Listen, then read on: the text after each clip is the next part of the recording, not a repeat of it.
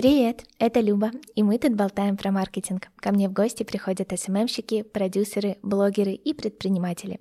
И мы обсуждаем нашу работу в digital. Напомню вам, что в этом сезоне подкаста мы говорим больше про бизнес, чем про маркетинг. И сегодня вы слушаете второй эпизод, второй спецвыпуск про переезд белорусских бизнесов из сферы HoReCa в Польшу. Сейчас вы узнаете, можно сказать, историю первого проходца, потому что мой гость один из первых открыл в Варшаве свое заведение, а сейчас их у него уже два. Нам будет очень приятно, если вы поставите звездочки в Apple подкастах и сердечки в Яндекс Музыке, а еще круче, если оставите комментарий. Это очень поможет развитию подкаста. Итак, мой второй гость сегодняшнего спецвыпуска — Имбро Никита, совладелец э, культуры кафе в Варшаве и владелец кофейни Шерлок Кофе Холл в Минске. Никита, привет. Приветствую, приветствую. Расскажи, пожалуйста, для начала чуть-чуть о себе, для того, чтобы слушатели понимали вводные. Ну, меня зовут Никита, я сам вообще с Минска, родился в Минске. Я в данный момент, вот как было сказано, являюсь владельцем кофейни «Шерлок» на переулке Михайловском, это в Минске, и совладельцем «Культура кафе». Также являюсь чемпионом Беларуси в категории кофе and good spirits, то есть я представлял нашу страну на чемпионате мира в категории кофе-алкоголь.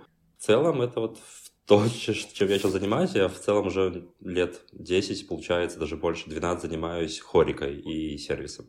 Круто, супер. Ну, собственно, да, мы сегодня поговорим, наверное, больше про культуру и про mm. твою деятельность в Варшаве. Расскажи, как тебе пришла идея после того, как у тебя был реализован проект в Минске, открыть заведение в Варшаве, потом открыть Второе заведение mm-hmm. в Варшаве. Что вообще послужило мотивацией? Вообще, с самого начала было интересно расширить свой опыт и проверить, так сказать, себя на выносливость. Смогу ли я в другой стране открыть какой-нибудь классный, успешный проект. И, ну, было интересно бросить вызов самому себе. Важно было выйти из зоны комфорта и дать возможность реализовать. В целом, идея жила несколько лет для переезда, и финальное решение было принято супер быстро. Буквально за три недели я сделал визу, подготовил действующий проект, то есть вот кофейню Шерлок своему отъезду, передал управление Марии, это ныне директор кофейни, и сразу начал уже готовиться к переезду, собрал все вещи и переехал сюда.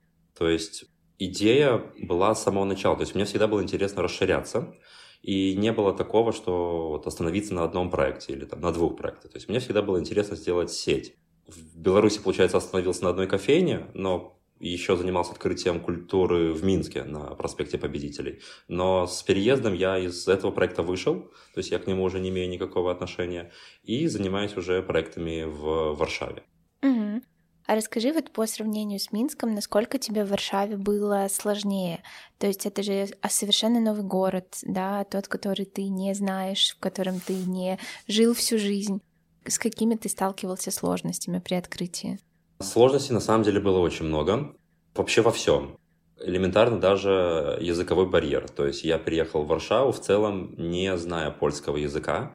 Да, я понимал на каком-то интуитивном уровне, как в целом, наверное, любой белорус понимает там поляков, но что-то выразить, это как собака, понимаю, но не говорю. Так и получалось. Это действительно большая сложность. Плюс было непонимание с менталитетом. То есть так или иначе у поляков он отличается, чем от наших людей, там, даже от СНГшников, украинцев там, или нас в целом. Поэтому тоже приходилось щупать. Плюс рынок недвижимости. Он тоже совершенно другой.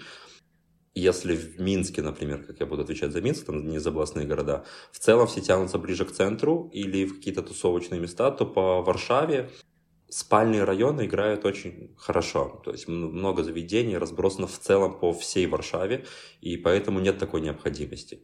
И первое время пришлось очень много ходить пешком, изучать улицы.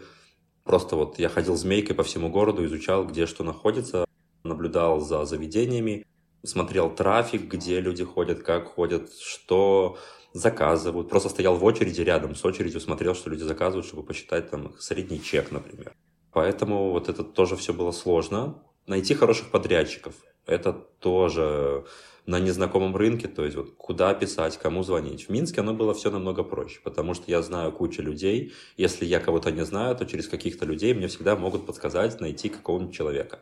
И плюс все-таки это все получалось на русском языке, соответственно, любой вопрос решался очень быстро. Здесь сначала ты заходишь там в Google переводчик, переводишь какие-то фразы для себя, выписываешь их, и потом ты уже звонишь и там начинаешь спрашивать. А если они тебе еще, не дай бог, говорят что-то на польском, чего ты не понимаешь, то приходится вообще импровизировать. Поэтому, конечно, вот знание языка — это, наверное, был прям такой главный на первом этапе стопор, но, несмотря на это, все равно все как бы в целом удавалось. Потом была проблема с поставщиками оборудования тоже. Рынка не знаю.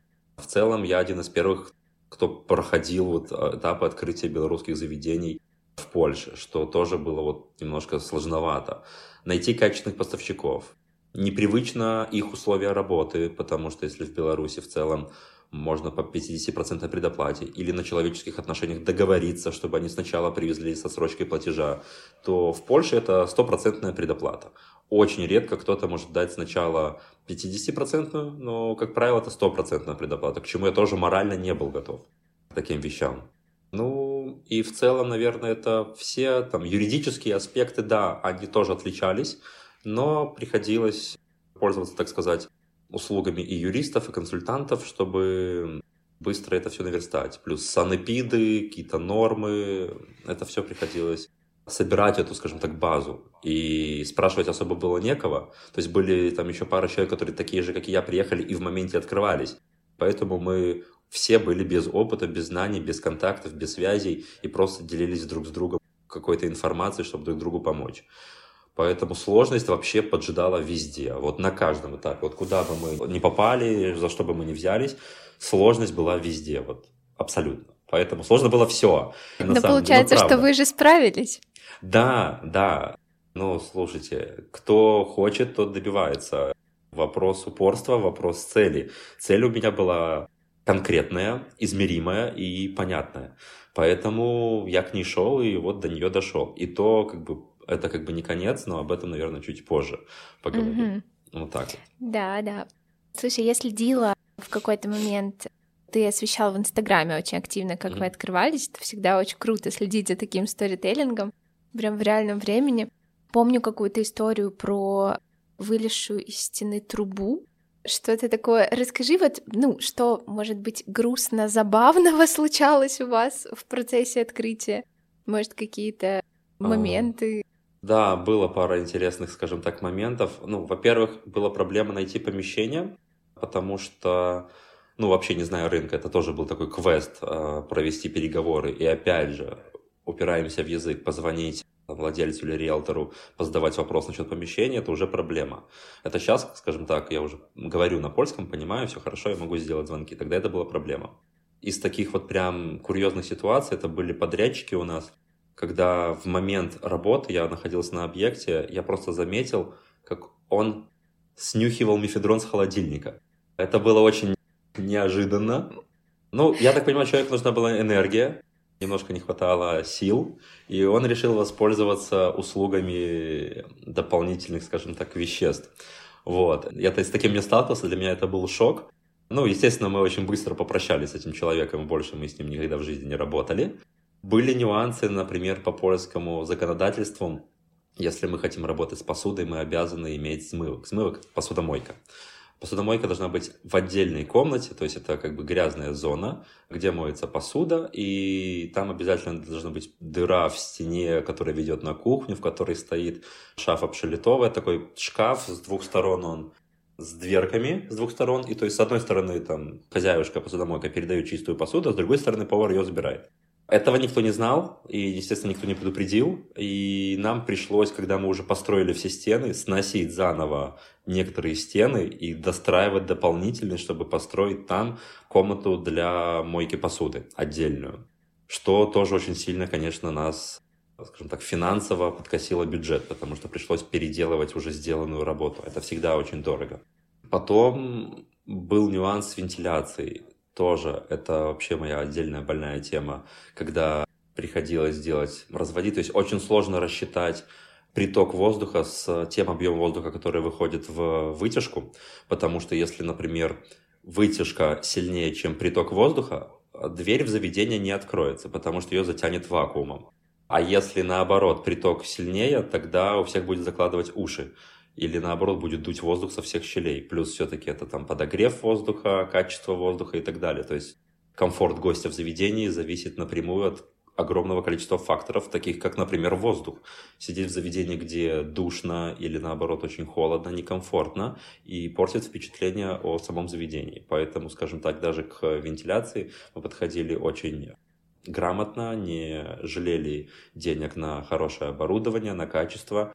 Но это все тоже, вот, скажем так, вышло не совсем как мы планировали по бюджетам, однако, однако все это интересные истории. Плюс уже на второй культуре по польским законодательствам, например, на раковине должно быть несколько кранов. И так вышло, что мы забыли про один кран, и у нас было на раковине три крана вместо четырех. А и надо четыре тогда... прям обязательно, да? Да, да, то есть должен быть кран там для воды, кран для посуды, кран для рук, кран там для вот этого, это все отдельные краны. Ну и, соответственно, как бы раковины тоже должна быть не одна, а несколько. Вот. А у нас должна была прийти санстанция вот на следующий день, в понедельник это был утро. А в воскресенье, как мы знаем, в Польше в целом ничего вообще не работает. И это была просто очень смешная история, потому что мы с нашим шеф-поваром поехали на блошиный рынок искать какие-нибудь старые краны, чтобы их приклеить к раковине. И мы облазили весь блошиный рынок, нашли там два несчастных старых вот этих вот крана советских еще, с такими крутелками там синей и красной открывания воды. Мы приехали на объект, это уже вторая культура. Я его приклеил, этот кран, на силикон раковине, но, естественно, не работал. Пришла санстанция, начинает все проверять, открывает один кран, вода течет, открывает второй кран, вода течет, открывает вот этот вот э, злополучный кран, а вода не течет. И она смотрит на нас и спрашивает, мол, «А что это такое?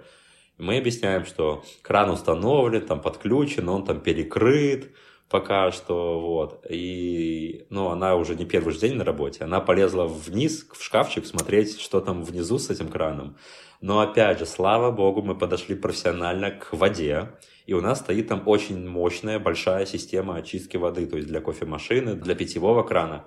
Она просто не поняла, что там внутри. Она увидела огромную систему фильтрации, огромную систему там воды, открыла этот шкафчик, посмотрела на него и закрыла. И все обошлось. Вот. Ну, естественно, когда она ушла, мы этот кран просто оторвали от раковины с силиконом вместе и выкинули. Вот. А в целом я знаю, что многие так поступают. То есть это уже мы не первые, кто это придумал, но как бы вот реализовали на своем опыте. Это было, конечно, очень-очень-очень забавно, но волнительно, потому что от такого момента можно не получить одобрение от инстанции. И она бы пришла уже неизвестно когда, например, там через месяц. И, соответственно, это бы очень сильно оттянуло наше открытие. Mm-hmm. Вот так. Ну, как будто бы намного сложнее, чем в Минске правила, да?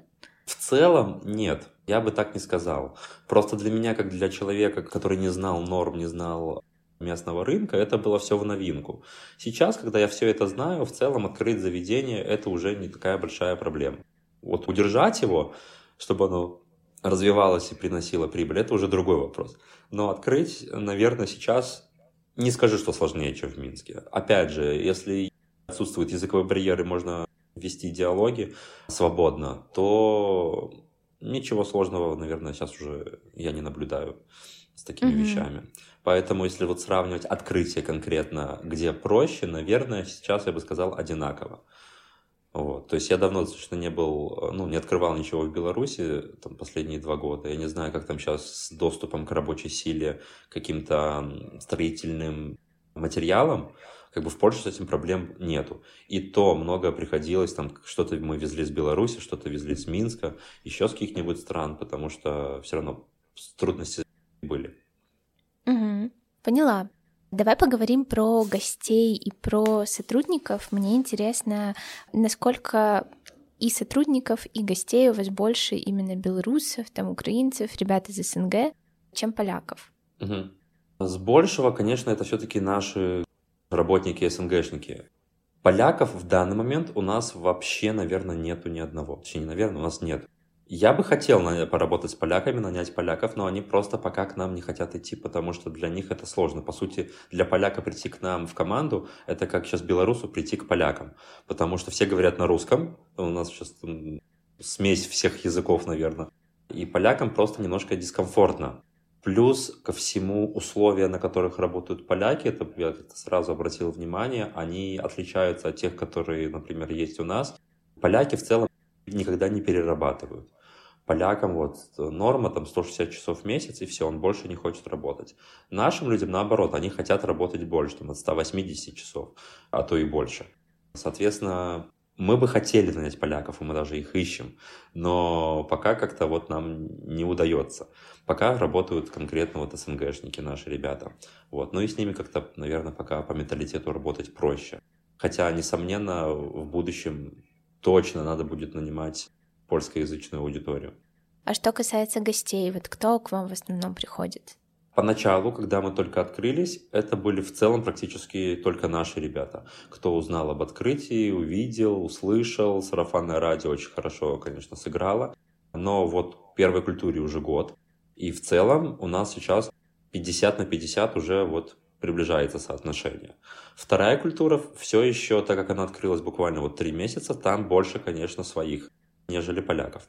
Но это было всегда очень забавно наблюдать, потому что когда поляки заходили вот даже в первую культуру, я помню эти моменты, они заходят, э, кидывают помещение взглядом и такие говорят, это не мы открывали. Да, прям видно. Вот. И так было не один раз. То есть многие поляки заходят и такие, это не поляки. Почему, есть... интересно? Слишком продумано, как-то красиво, не да, знаю, заморочено. Слишком аккуратно. Я заметил такую вещь вообще во всей Польше. Если хочешь сделать, чтобы было больше похоже на поляков, сделай чуть-чуть хуже, чем ты хотел.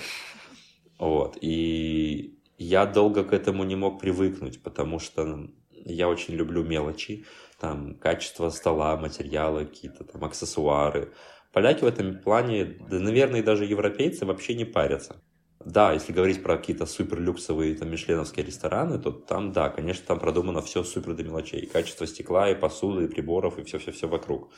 Если говорить про обычные заведения, не обычные, а, скажем так, вот кафе, то там вообще не парятся. Там достаточно грязно у поляков. Там материалы, столы, это, как правило, какой-нибудь шпон, ДСП, МДФ, что-нибудь такого плана. Очень редко где-то можно встретить массив, если это там прям нехорошее такое заведение уже на слуху.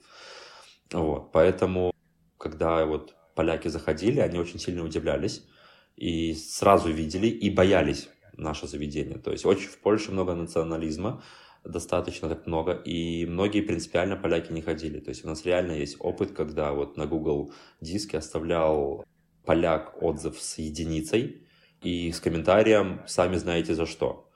И мы начали изучать его профиль в Гугле и увидели, что он оставляет единицу всем украинским и белорусским заведениям вообще в целом. И mm-hmm. даже административным всяким зданиям тоже ставим всем единицы, которые связаны с СНГшниками. И все. Ну и как вот тут действовать, конечно, это сложно. Но постепенно, как мне сами же поляки объяснили, они изучают новые места, которые не их. И когда понимают, что заведение хорошее, достойное, когда там отзыв на гугле не падает, там ниже там какой-то отметки, они начинают ходить уже больше.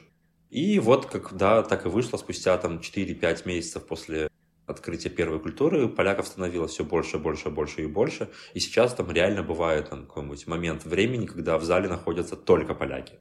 Это здорово, это на самом деле очень здорово, потому что мы находимся в Польше, и ориентироваться исключительно на своих людей, наверное, немножко неправильно, учитывая, что мы строим сеть, потому что, ну, не хватит всех людей, скажем так, mm-hmm. которые сейчас находятся в Польше, чтобы посещать все заведения.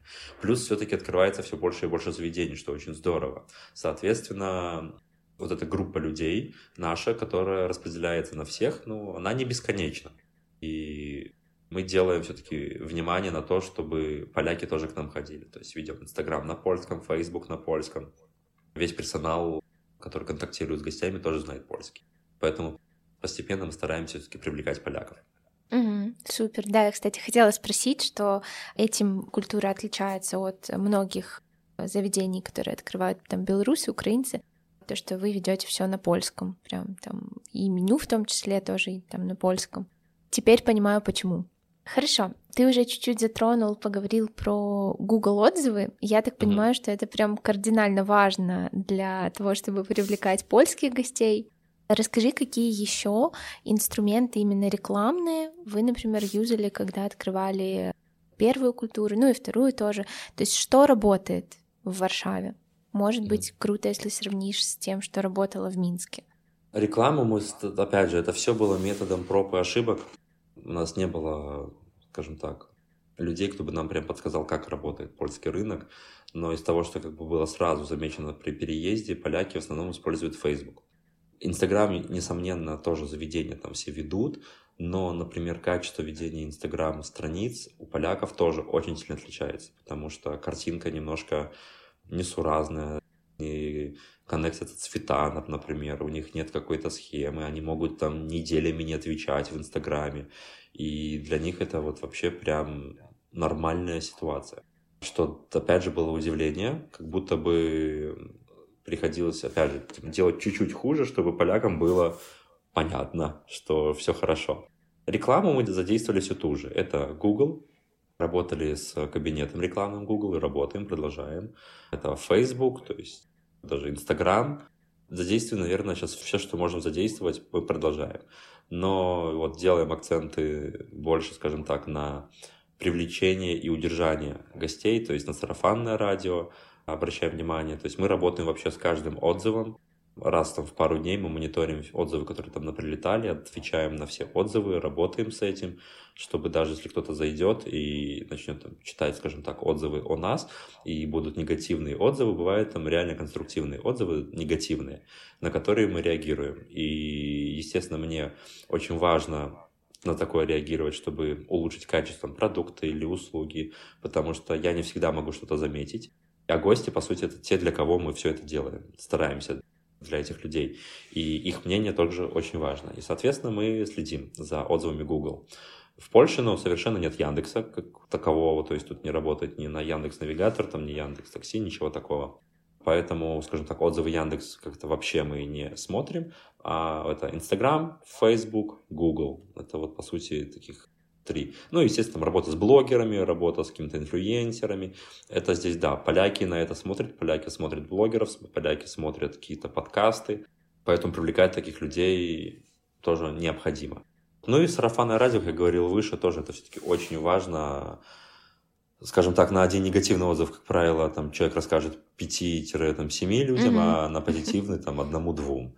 Вот, поэтому, конечно же, очень важно, чтобы соотношение позитивных отзывов было значительно выше, чем негативных. Ну, мы постоянно над этим работаем, постоянно стараемся мониторить, как, что сейчас идет у нас вот в социальных сетях. То есть это постоянный контроль без выходных. Класс, поняла.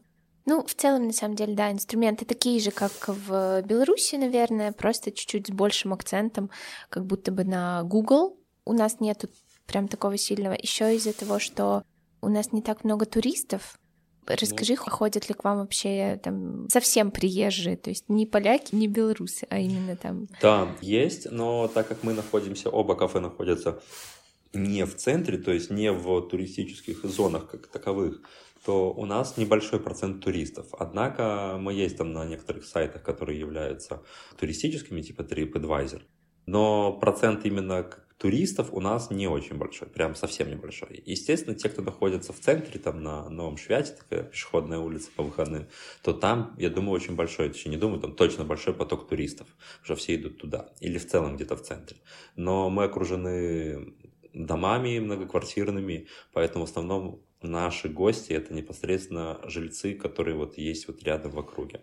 Ну и те, кто в целом к нам ездит вот, скажем так, с других, потому что это очень здорово, это очень приятно, когда я узнаю, что, например, человек проехал с другого конца города просто к нам за нашими сырниками. Это супер классно. Человек прям вот не поленился, поехал. А в Польше еще, если это выходной день, тебе еще надо и очередь отстоять, чтобы попасть внутрь заведения. То есть мне как белорус это вообще крайне было непонятно. Я долго не мог привыкнуть. Да и сейчас до сих пор не привык, и я не люблю очереди. Вот. Но чтобы попасть в реально какое-то хорошее топовое заведение, необходимо отстоять очередь на вход вот, в толпе людей. У вас тоже бывают очереди? Да, по выходным в целом, каждые выходные у нас есть очередь. А когда было одно заведение, конечно, очередь была значительно там, больше. Сейчас, так как уже есть второе, плюс открылись еще заведения, люди постепенно рассредоточились по разным местам. Вот. И, но несмотря на это, все равно очередь сохраняется достаточно большой и приличной. Угу. А почему вот эта культура очередей Варшаве, на самом деле, да и в Польше, наверное, в целом, я ее видела, она есть. Почему не бронировать? Почему формируются очереди? Бронирование здесь никак вообще не спасет, потому что количество людей все равно превышает возможности помещения внутри. И, например, мы не бронируем первую культуру, а мы бронируем только вторую, потому что, допустим, если я забронирую для тебя стол, например, там на 16.30, то как минимум там с 16 часов уже желательно, чтобы этот стол был свободный. Ну или там хотя бы за 15-20 минут. А по сути теряется вот эти полчаса стол свободный. А у нас, например, есть желающие на улице, которые стоят.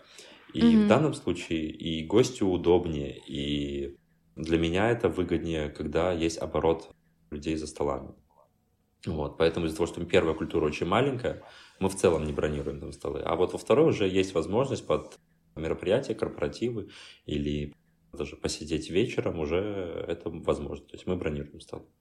Угу. Вот. Все зависит, Поняла. скажем так, от формата помещения. Потому что изначально мы вообще хотели открыть просто кофейню. Но мы немножко увлеклись, и вот получилось такой уже немножко другой формат заведения. Поняла. Я была во второй, наверное, культуре, было очень вкусно. Да. Здорово, это спасибо. точно не кофейня.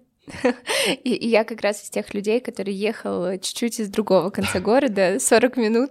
Но да, я не пожалела. Надеюсь, без а, очереди? Без очереди. А. Причем это была ужасная погода, и мы очень переживали, что нам нужно будет стоять. Но нет, все было супер. Многим а... нашим людям очень непривычно, когда они приезжают или не, только вот недавно приехали, очереди заведения. И мы ловим достаточно много негатива, когда объясняем гостям, что надо подождать, что у нас как бы нет мест. И они такие, как это нет мест? Как-то, как да, не, вот мы непривычно. Пришли, угу. Нам надо место. Вот, и мы стараемся объяснять, что ну, вот так вот в Польше бывает. Это нормально. И в целом по Европе, вот я поездил, и это нормально, когда есть очередь заведения. То есть я был в Вене, там пошел в центральное кафе, но я отстоял там 30 минут очередь для того, чтобы попасть внутрь. Стоять или не стоять, это уже выбор каждого, но в целом все равно сейчас, наверное, больше 30 минут не стоит у нас в целом никто. Поэтому ну, не так много времени надо постоять на улице. Естественно, конечно, mm-hmm. мне очень жаль людей, которые стоят под дождем, там снег этот валит, мороз. Меня прям сердце кровью обливается, реально, вот просто мне искренне по-человечески очень хочется как-то их всех согреть, и мы там выносили кофе бесплатно, разливали по чуть-чуть, чтобы гости могли согреться, но это, конечно, вот все равно очень-очень э, сложно. Я не люблю, это... я не езжу в заведение по выходным. Такая культура, на самом деле, ну, как бы просто Минск нас очень разбаловал в этом плане, мне Да, кажется. есть такое, на самом деле. В Минске и сервис высокий, и нет такого, что ты отстоял очередь в заведение. То есть, да, можно в целом забронировать любое место и попасть проще. Как ты уже упоминал, открывается довольно много белорусских заведений, не только белорусских, еще украинских в mm-hmm. Варшаве, другие бизнесы, да, из совершенно других сфер. Расскажи, насколько ты чувствуешь вот это комьюнити предпринимателей, насколько вы помогаете друг другу, насколько вы дружны? Вообще очень тесно по сообществу, скажем так, белорусов получается в Польше.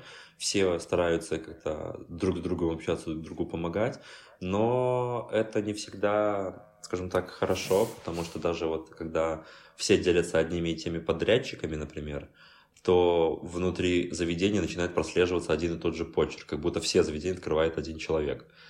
Если там мебельщик какой-нибудь или еще кто-то, то есть везде работают одни и те же люди, и получается, что есть вот такие вот моменты, когда приходишь в заведение, там, ага, там, это я уже узнаю, это же у нас это уже есть. Значит, кто-то где-то что-то это сделал, использовал эту хитрость в другом заведении. Но помощь все равно оказывается постоянно. То есть мы там постоянно общаюсь с некоторыми ребятами из других заведений, мы друг другу помогаем, спрашиваем какие-то вопросы юридического характера, по работникам. Но и опять же, там, чем больше открывается заведений, тем больше выбор у наших же людей работать со своими, и тогда белорусы начинают, например, искать места для работы еще какие-то. И тогда начинается борьба уже за своих людей.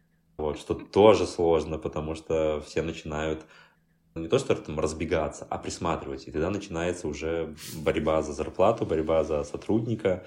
и так далее. Потому что, опять же, как я говорил, не только гостей больше не становится, но и хороших, качественных работников тоже их как бы не становится сильно больше. А хороший работник еще и с польским языком, это же вообще золотая жила. На вес золота, да. То есть, да, их еще надо найти и как-то договориться с ним. Вот, и, соответственно, это как бы все такой конкурентный рынок. Но такие ситуации позволяют расти, позволяют развиваться. Это очень здорово. Потому что когда вот, например, там одно кафе, если было, допустим, на всю Варшаву одно белорусское кафе, то как бы в целом можно было бы и ничего и не делать, к тебе бы ходили люди там, ну, поддерживать качество относительно там среднее и все, потому что все хотят все равно так или иначе с кем-то поговорить на русском языке. Недавно ездил в Минск, я пытался говорить со всеми. Я говорил с таможенниками, я говорил с официантами, с официантками. Мне очень хотелось говорить. Я очень соскучился по разговору на русском языке. И вот мне в Польше в гостеприимстве, в общепите этого не хватает. Когда я куда-то прихожу, мне хочется пораспрашивать, а я понимаю, что там сильно прям углубленно что-то обсудить я не могу. Я задаю какие-то там базовые вопросы, но это все равно языковой барьер присутствует. Вот, и этого, конечно, очень не хватало. Соответственно, наши люди стараются также все идти к своим. А mm-hmm. так как наших заведений все больше и больше, соответственно, выбор есть и все больше и больше. И тут надо все-таки следить, как-то развиваться. Вот реклама, привлекать, меню, какие-то фишечки, живые вечера там с музыкой, ну и так далее. Это уже как бы отдельная работа. Mm-hmm. Поняла. Давай поговорим про планы расширения. Я так понимаю, что планируется еще еще культура. Пока, скажем так, нету никаких таких конкретных новостей. Да, несомненно, есть такие мысли, есть такие планы. Мне бы не хотелось останавливаться на двух заведениях в Польше. Хотелось бы дальше развивать проект, потому что проект удался очень хороший, очень классный. Моя основная цель это в целом, чтобы люди получали удовольствие от продукта, который мне удается создавать с командой. И это получается. И мне бы хотелось в дальнейшем вот э, идти и развивать. Единственное, я пока не определился конкретно с какими-то форматами. То есть, возможно, это может быть какой-то другой формат заведений, но, скорее всего, это вот будет заведение в духе культуры. То есть э, мы сохраним формат э, культура кафе, но немножко адаптируем, потому что, например, даже если взять первую и вторую культуру, это разные форматы, но все равно одно заведение. Вот, с пересекающейся кухней, интерьером, какими-то фишками. Но вторая культура — это больше про ресторан. Первая — это уютное кафе. Вот. Но мы там и там следим за высоким качеством продуктов, высоким качеством напитков. То есть мы одно из немногих заведений, которые, скажем так, очень сильно заморачиваются, как вот ресторан, заморачивается в кофе. То есть у нас там мы брендируем пачки, мы следим за качеством зерна, профессиональное, очень дорогостоящее оборудование, бариста отдельно. То есть в ресторане очень редко можно встретить бариста, обычно это бармен, кто варит кофе и готовит коктейли. То есть у нас это, например, на второй культуре два бара. Внизу кофейный бар, где мы готовим все кофейные напитки. На втором этаже алкогольный бар, где мы готовим алкогольные коктейли. И, соответственно, качество максимально концентрируется. Очень хочется это сохранить, потому что очень часто сталкиваются сети, когда там открывается уже третье, четвертое, падает качество, потому что уследить за всеми проектами очень-очень сложно. Большое количество персонала, большое количество вопросов, форс-мажорных ситуаций, они просто нон-стопом. Вот просто нон-стопом. Были ситуации, но это не конкретно уже с культурой связано, но в целом с проектами, где я участвовал, когда посреди ночи мог позвонить повар и сказать, что у нас горит холодильник. И как реагировать, это всегда такой момент. То есть, допустим, общепит меня научил стрессоустойчивости, наверное, какой-то невероятной. И на фразу, что у нас горит холодильник, там мой первый вопрос был, так потушите. В целом все логично. То есть огнетушитель есть, там все есть. Что, что вам не хватает? Отключите от сети, потушите холодильник. Как учили в детстве. Отключите электроприборы, там, и потом их тушите. Все. Или там внезапно у нас там посреди рабочего дня в субботу, когда у нас очередь там из 20 человек на улице, полная посадка, просто сгорает посудомойка. Все, ну то есть она не работает. Все, она умерла. И я помню, это всегда были такие забавные ситуации, когда в субботу даже у посудомойки сгорели мозги, а, люди стараются, стоят, работают. И я включался там, помню, в мытье посуды, и управляющая моя тоже включалась в мытье. Ну, то есть приходилось впрягаться, так скажем, так во все, сохранять позицию не босса, а лидера и идти вместе с командой, потому что, ну, как иначе? Иначе никак. Но, естественно, тут очень важно контролировать эти моменты, потому что как команда может расслабиться. Всегда думать, что есть вот под боком руководитель, который всегда спасет, mm-hmm. что тоже плохо. То есть команда должна быть самостоятельной. Мне очень нравится выражение про то, что бизнес — это постоянное тушение пожаров. И я сейчас так подумала, что у вас это прям в прямом смысле. Да, да, да. Как будто... Ну, на самом деле так и есть. То есть постоянно что-то происходит, и если бы на это реагировали, ну, если бы я на это реагировал, скажем так, близко к сердцу, воспринимал каждый раз это как, о боже, все, конец, то, наверное, я бы уже был как минимум лысый, хотя к этому иду постепенно, и седой. Вот, но вопрос восприятия, несомненно. То есть вопрос в том, как мы будем воспринимать те или иные ситуации. И да, бизнес, конечно, учит стрессоустойчивости, учит решению вопросов, тысячи каких-то вообще моментов, которые надо знать, помнить, разбираться и все в таком духе. То есть это прям очень-очень сложно. Вот, но это всегда, скажем так, интересно. Это очень не скучный бизнес. То есть он явно не заставляет себя скучать. Просто помню, в какой-то момент у нас в унитазе стал появляться кипяток вместо холодной воды. То есть гости смывали унитаз горячей водой. Просто почему-то что-то в стенах где-то изменилось, и вместо холодной воды у нас стал кипяток. Это было лето, то есть в целом люди хотели холодной воды, а у нас вот наоборот текла везде горячая. И из туалета шел пар. Это вообще, это был трендец какой-то. А в Польше еще все очень дорого, но я имею в виду электроэнергию, коммунальные услуги, это очень дорогое. И, соответственно, как бы я прекрасно понимал, что это текут очень большие деньги в данный момент из унитаза. А в итоге выяснилось, что просто застройщик дома перепутал местами дроссельную заслонку, и вместо туда, как надо подключить вход-выход, он поменял их местами и подключил неправильно. И вода под давлением качалась наоборот. А когда пришел наш сантехник, он сказал, что если сейчас вдруг эта дроссельная заслонка выйдет из строя, то давление воды с девятиэтажного дома просто прорвет нам все трубы, и все взорвется. Ну, трубы взорвутся в стенах. Вот, и это был бы фиаско, наверное, полное. Мягко говоря, как будто. Мягко говоря. Но если бы всех начал обливать кипятком, это явно было бы фиаско. Вот. А как мы знаем, в целом давление воды в девятиэтажном доме, ну, это очень большое давление, а мы находимся на первом этаже. Ну, в Польше как на нулевом партере. Вот. Но вы решили этот вопрос там, говоря, по 2, по 2,7 там, бара, по 3 бара на один этаж, ну вот умножаем на 9 этажей, а то у нас, а может у нас и не 9, может у нас, по-моему, 15, я уже не помню. Вот, ну то есть это было бы огромное давление, ну и трубы бы все разрывало.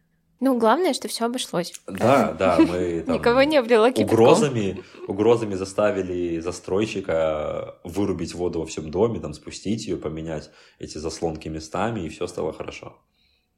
Супер. Да. После такой классной истории дай, пожалуйста, три каких-то рекомендаций, совета тем предпринимателям, которые сейчас хотят развивать свой бизнес в Варшаве, возможно, тоже переезжают mm-hmm. там из Минска с большими надеждами, амбициями и так далее. Что ты можешь посоветовать? Вообще, первое, что бы, наверное, сказала, это обязательно снимите розовые очки. Это кто более или менее уже давно в каких-то сферах сервиса, общепита или бизнеса, у них в целом, наверное, нет уже таких очков давно. Но если вот кто-то грезит мечтой переехать в Польшу, открыть маленькую кофейню, ну, готовьтесь, готовьтесь к тому, что надо будет очень-очень-очень много работать, очень мало спать и очень много делать. Но это вот первое, что я всем говорю, когда кто-то вот, может быть, мне открыть маленькую кофейню, не работает это так. Нельзя вот так просто взять, открыть и наслаждаться. То есть, естественно, это наслаждает процессом, но это огромный труд. И многие видят эту вот общую картинку гостя в заведении. Все, как бы. И не видят объем работы, который проделывается там внутри, чего это вообще стоит, как много работает персонал, как много вообще сделано и для того, чтобы просто гость мог прийти и выпить чашечку кофе.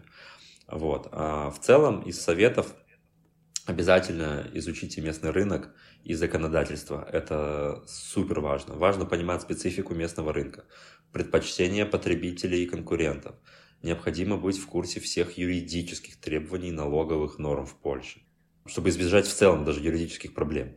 Рассмотреть необходимо возможность консультации с местным юристом или бизнес-консультантом, или консультантом по санстанции. Вот мы прибегали к помощи таких людей потому что это супер важно. Это, скажем, вот обязательно изучить местный рынок и законодательство. Это прям первое, что надо сделать даже перед переездом. Максимально все, что можно изучить, надо изучить. Потом второй совет – это сетевое взаимодействие с местными и местные партнерства.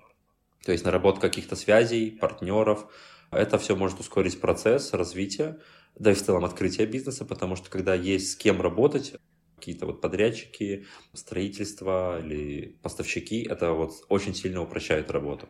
Надо пробовать установить контакты до переезда с местными предприятиями, с предпринимателями. Мой совет даже присоединиться к каким-то бизнес-ассоциациям или посещать мероприятия, связанные с отраслью. То есть вот я посещал какие-то выставки, хорики для того, чтобы там изучить, познакомиться с кем-то, пообщаться. Это все поможет понять рынок, найти потенциальных клиентов, там, гостей или партнеров. Естественно, опять же, мы упираемся в языковой барьер. Как я говорил ранее, вот даже завести такие знакомства, это или должен быть с собой переводчик, кто-то будет заниматься, или самому это изучить. Поэтому вообще язык это, если собираетесь открывать в какой-то стране что-либо, и местный язык это первое, что вообще на чем можно начать. Ну и третий совет это уметь адаптировать свой бизнес под местные особенности. Потому что Варшава — это город со своим таким уникальным историческим наследием. И необходимо учитывать местные культурные особенности и потребности населения при разработке продукта или, например, услуг. Потому что отличаются поляки от белорусов, и это очень важно все-таки учитывать. Это может быть и, например, локализация маркетинга, делать вот какие-то акценты на какие-то места, потому что как бы, в Минске в основном там все бьют в Инстаграм и не занимаются Фейсбуком. Поляки вот работают с LinkedIn, с Фейсбуком, там, Инстаграмом поскольку-поскольку. Или, например, они не работают в Телеграме вообще. Они работают исключительно по почте, что вообще это для меня супер неудобно. Они переписываются мейлами. С одной стороны, с точки зрения закона, удобства юридического, это классно, потому что всегда можно поднять переписку, и письма нельзя удалить, как, например, в Телеграме. Но это очень неудобно, когда надо в моменте решить что-то. Адаптацию продукта по местным вкусам или предложениям услуг тоже очень важно, потому что то, что вкусно нам, не факт, что будет вкусно, например, полякам или еще где-нибудь в Европе европейцам там, и так далее. У них достаточно специфические потребности у местного населения. Для меня специфически. Для них это все хорошо, понятно и вкусно, а для меня это может быть непонятно. То есть, если взять там те же местные польские блюда, там журок, фляки и так далее, то есть для mm-hmm. меня это всегда очень бигас, странные вещи. Однако там европейские поляки, вот я их там, скажем, делю на польских поляков и европейских поляков. Европейские поляки, которые успели поездить там по Европе, путешествуют, и у них уже вот есть опыт вкусовой, опыт визуальный какой-то, и с ними работать проще. Но это в целом, наверное, как и с белорусами, которые успели поездить, они попробовали много разного, и для них там объяснить, что такое там ДК в кофе или какое-нибудь блюдо намного проще, чем для тех, кто там не привык. Поэтому все-таки учитывать местную потребность населения, это тоже очень важно. Ну и, наверное, обобщающее, что очень важно, что мое мнение, что успех в бизнесе зависит от того, насколько хорошо мы понимаем местный контекст и насколько эффективно мы можем адаптировать свои стратегии под местные условия, насколько мы быстро можем меняться. От этого, наверное, зависит очень много, потому что крупным проектам очень сложно разворачиваться, очень сложно маневрировать. А небольшим проектом культуры там все равно это небольшой проект сравнительно. Но даже сейчас что-то вот там менять это всегда сложно. Сложно менять курс, сложно менять какие-то вещи. Но очень важно все-таки быть гибким, особенно на чужом рынке, когда мы не понимаем. И важно все-таки слушать каких-то местных экспертов, потому что я с этим столкнулся в первом кафе, когда пытался сделать, скажем так, сервис белорусский в польских реалиях, и это было очень сложно и практически невыполнимо, учитывая там бюджеты, скажем так. Вот, поэтому приходилось все-таки, опять же, меняться, адаптироваться и подстраиваться под местные условия, под местный рынок. Вот. Как-то так. Поняла. Очень крутые рекомендации, практические. Ну, и хоть да. иди и делай, но только не открывай маленькую кофейню. Это я поняла. Не, ну никто не просит в плане, я не, как сказать, я не, не рекомендую не открывать маленькую кофейню. Я говорю о том, что... Просто подходить это... с умом подходить с умом. Любой проект, любой, даже маленькая кофейня, маленький кофепоинт, он требует хорошего анализа рынка, понимания, иначе ну, вы просто выкинете деньги. Выкиньте деньги на проект, выкиньте деньги на оборудование, аренда, коммунальные и так далее. То есть здесь да в целом везде, ну, я не думаю, что у кого-то есть лишние там 10, 20, 100 тысяч долларов, готовы их выкинуть на ветер, попробовать Ну, может быть, mm-hmm. есть такие люди, которые могут себе позволить это, но, скажем так, я не знаком с такими людьми лично, по крайней мере, которые могли бы просто выкинуть на ветер 100 тысяч. Согласна. Я тоже такими не знакома. Никит, спасибо тебе огромное за ответы на вопросы, за рассказы, за рекомендации, потому что действительно очень полезно. Мне кажется, всем будет послушать твой опыт. И, ребята, спасибо, что дослушали этот подкаст до конца. Встретимся совсем скоро в новом выпуске. Спасибо большое, Любовь, что позвали. Очень было интересно с вами пообщаться. Всем спасибо большое и хорошего настроения.